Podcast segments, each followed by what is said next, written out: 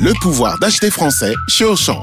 Jusqu'à samedi, le filet de 2,5 kg de pommes de terre de consommation est à seulement 2,39€. En partenariat avec notre fournisseur Parmentine, pour un filet acheté, 1 kg est offert à une association caritative. Une bonne affaire, une bonne action. Auchan, avec plaisir. Modalité sur le point de vente. 96 centimes le kilo de pommes de terre. Origine France, variété Colomba, calibre 40-70. Traitement antigerminatif après récolte. Valable dans vos magasins et drive Auchan participants et en livraison à domicile.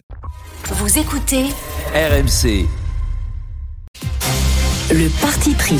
Parce qu'à un moment ou à un autre, on a tous été confrontés à cette question de pénurie et dans la recherche de solutions, il y a l'idée de stocker davantage. Bonjour docteur. Bonjour. Docteur Thomas Borel, vous êtes directeur scientifique du LEM. Le LEM, c'est l'organisation qui regroupe près de 300 entreprises du médicament et notamment les fabricants et les distributeurs. Plus de deux tiers d'entre nous ont été confrontés à un moment ou à un autre à des pénuries en allant chercher des médicaments en pharmacie dans la dernière année. Les députés examinent donc aujourd'hui un texte qui pourrait vous imposer, à vous, à la fois fabricants et distributeurs, de faire plus de stock de médicaments pour avoir davantage de pilules en réserve. Est-ce que c'est une bonne idée ou une mauvaise idée? Alors écoutez, ce sujet d'abord c'est un sujet extrêmement important pour les Français, c'est un sujet extrêmement important pour les entreprises dont le rôle et l'ambition c'est de mettre à disposition du médicament. C'est leur métier de tous les jours, c'est leur mission de santé publique au quotidien. Les, les, les médicaments aujourd'hui, la moitié d'entre eux font déjà l'objet de stocks imposés par une réglementation en France, deux à quatre mois, pour ce qu'on appelle les médicaments d'intérêt thérapeutique majeur. Vous avez 12 000 médicaments commercialisés en France, vous en avez 6 000 qui font déjà l'objet d'obligations de stockage. Donc, Parce ra- qu'ils sont considérés comme euh, important, vitaux. important pour la prise en charge des Français. Et donc la Mm. France, de façon d'ailleurs euh, anticipant beaucoup de réglementations en Europe, a pris cette décision il y a deux ans et impose ces stocks déjà de deux à quatre mois, qui sont déjà un Est-ce niveau. qu'il faut élargir à euh, plus de médicaments C'est-à-dire au-delà des 6000 références auxquelles vous faites euh, référence Probablement pas. Je vais vous dire pourquoi. Parce que d'une part, euh, imposer une nouvelle réglementation en France uniquement, qui n'est pas coordonnée dans le champ européen, ne fait pas beaucoup de sens. Si vous voulez, si vous si vous multipliez par 27 États membres le nombre de mois de stock, vous arrivez à des années de stock en, en Europe. Il faut coordonner les choses Sauf au niveau que, sauf européen. que si, si une, une, une maladie, une épidémie euh, survient, euh, on a bien compris et on l'avait vu avec le Covid, quand ce sera chacun pour soi. C'est-à-dire que vous aurez beau dire, bah il y a du stock, je sais pas, euh, chez les Allemands, les Italiens ou les Polonais, ils vont pas nous les refiler. Eh bien, justement, à, l'inverse, vous prenez l'exemple du Covid. Pendant le Covid, il s'est passé justement cette capacité des pays à s'organiser. Un tout petit moment. Un tout petit moment, mais ça a été une façon de sur les répondre. masques, au point d'aller acheter les, les, les, les containers directement au cul du camion euh, sur les tarmacs des aéroports. À qui donnerait le plus d'argent pour avoir le plus de masques? La libre circulation des biens en Europe, elle est actée, elle existe dans le dans, dans l'État européen, et c'est important pour les entreprises de pouvoir continuer à mobiliser des stocks en fonction des besoins dans les différents pays. Ça, c'est un premier point. Le deuxième point, c'est qu'aujourd'hui, on a une feuille de route du gouvernement qui a été euh, proposée il y a euh, la semaine dernière par les par les ministres.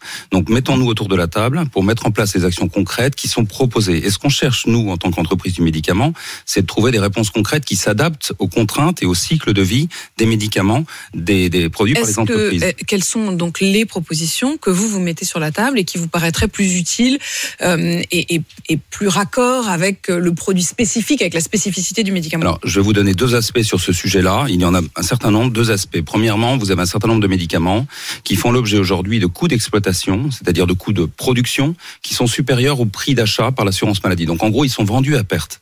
Donc vous vous retrouvez avec des sites dans des situations économiques complexes pour certaines entreprises, pour certains médicaments.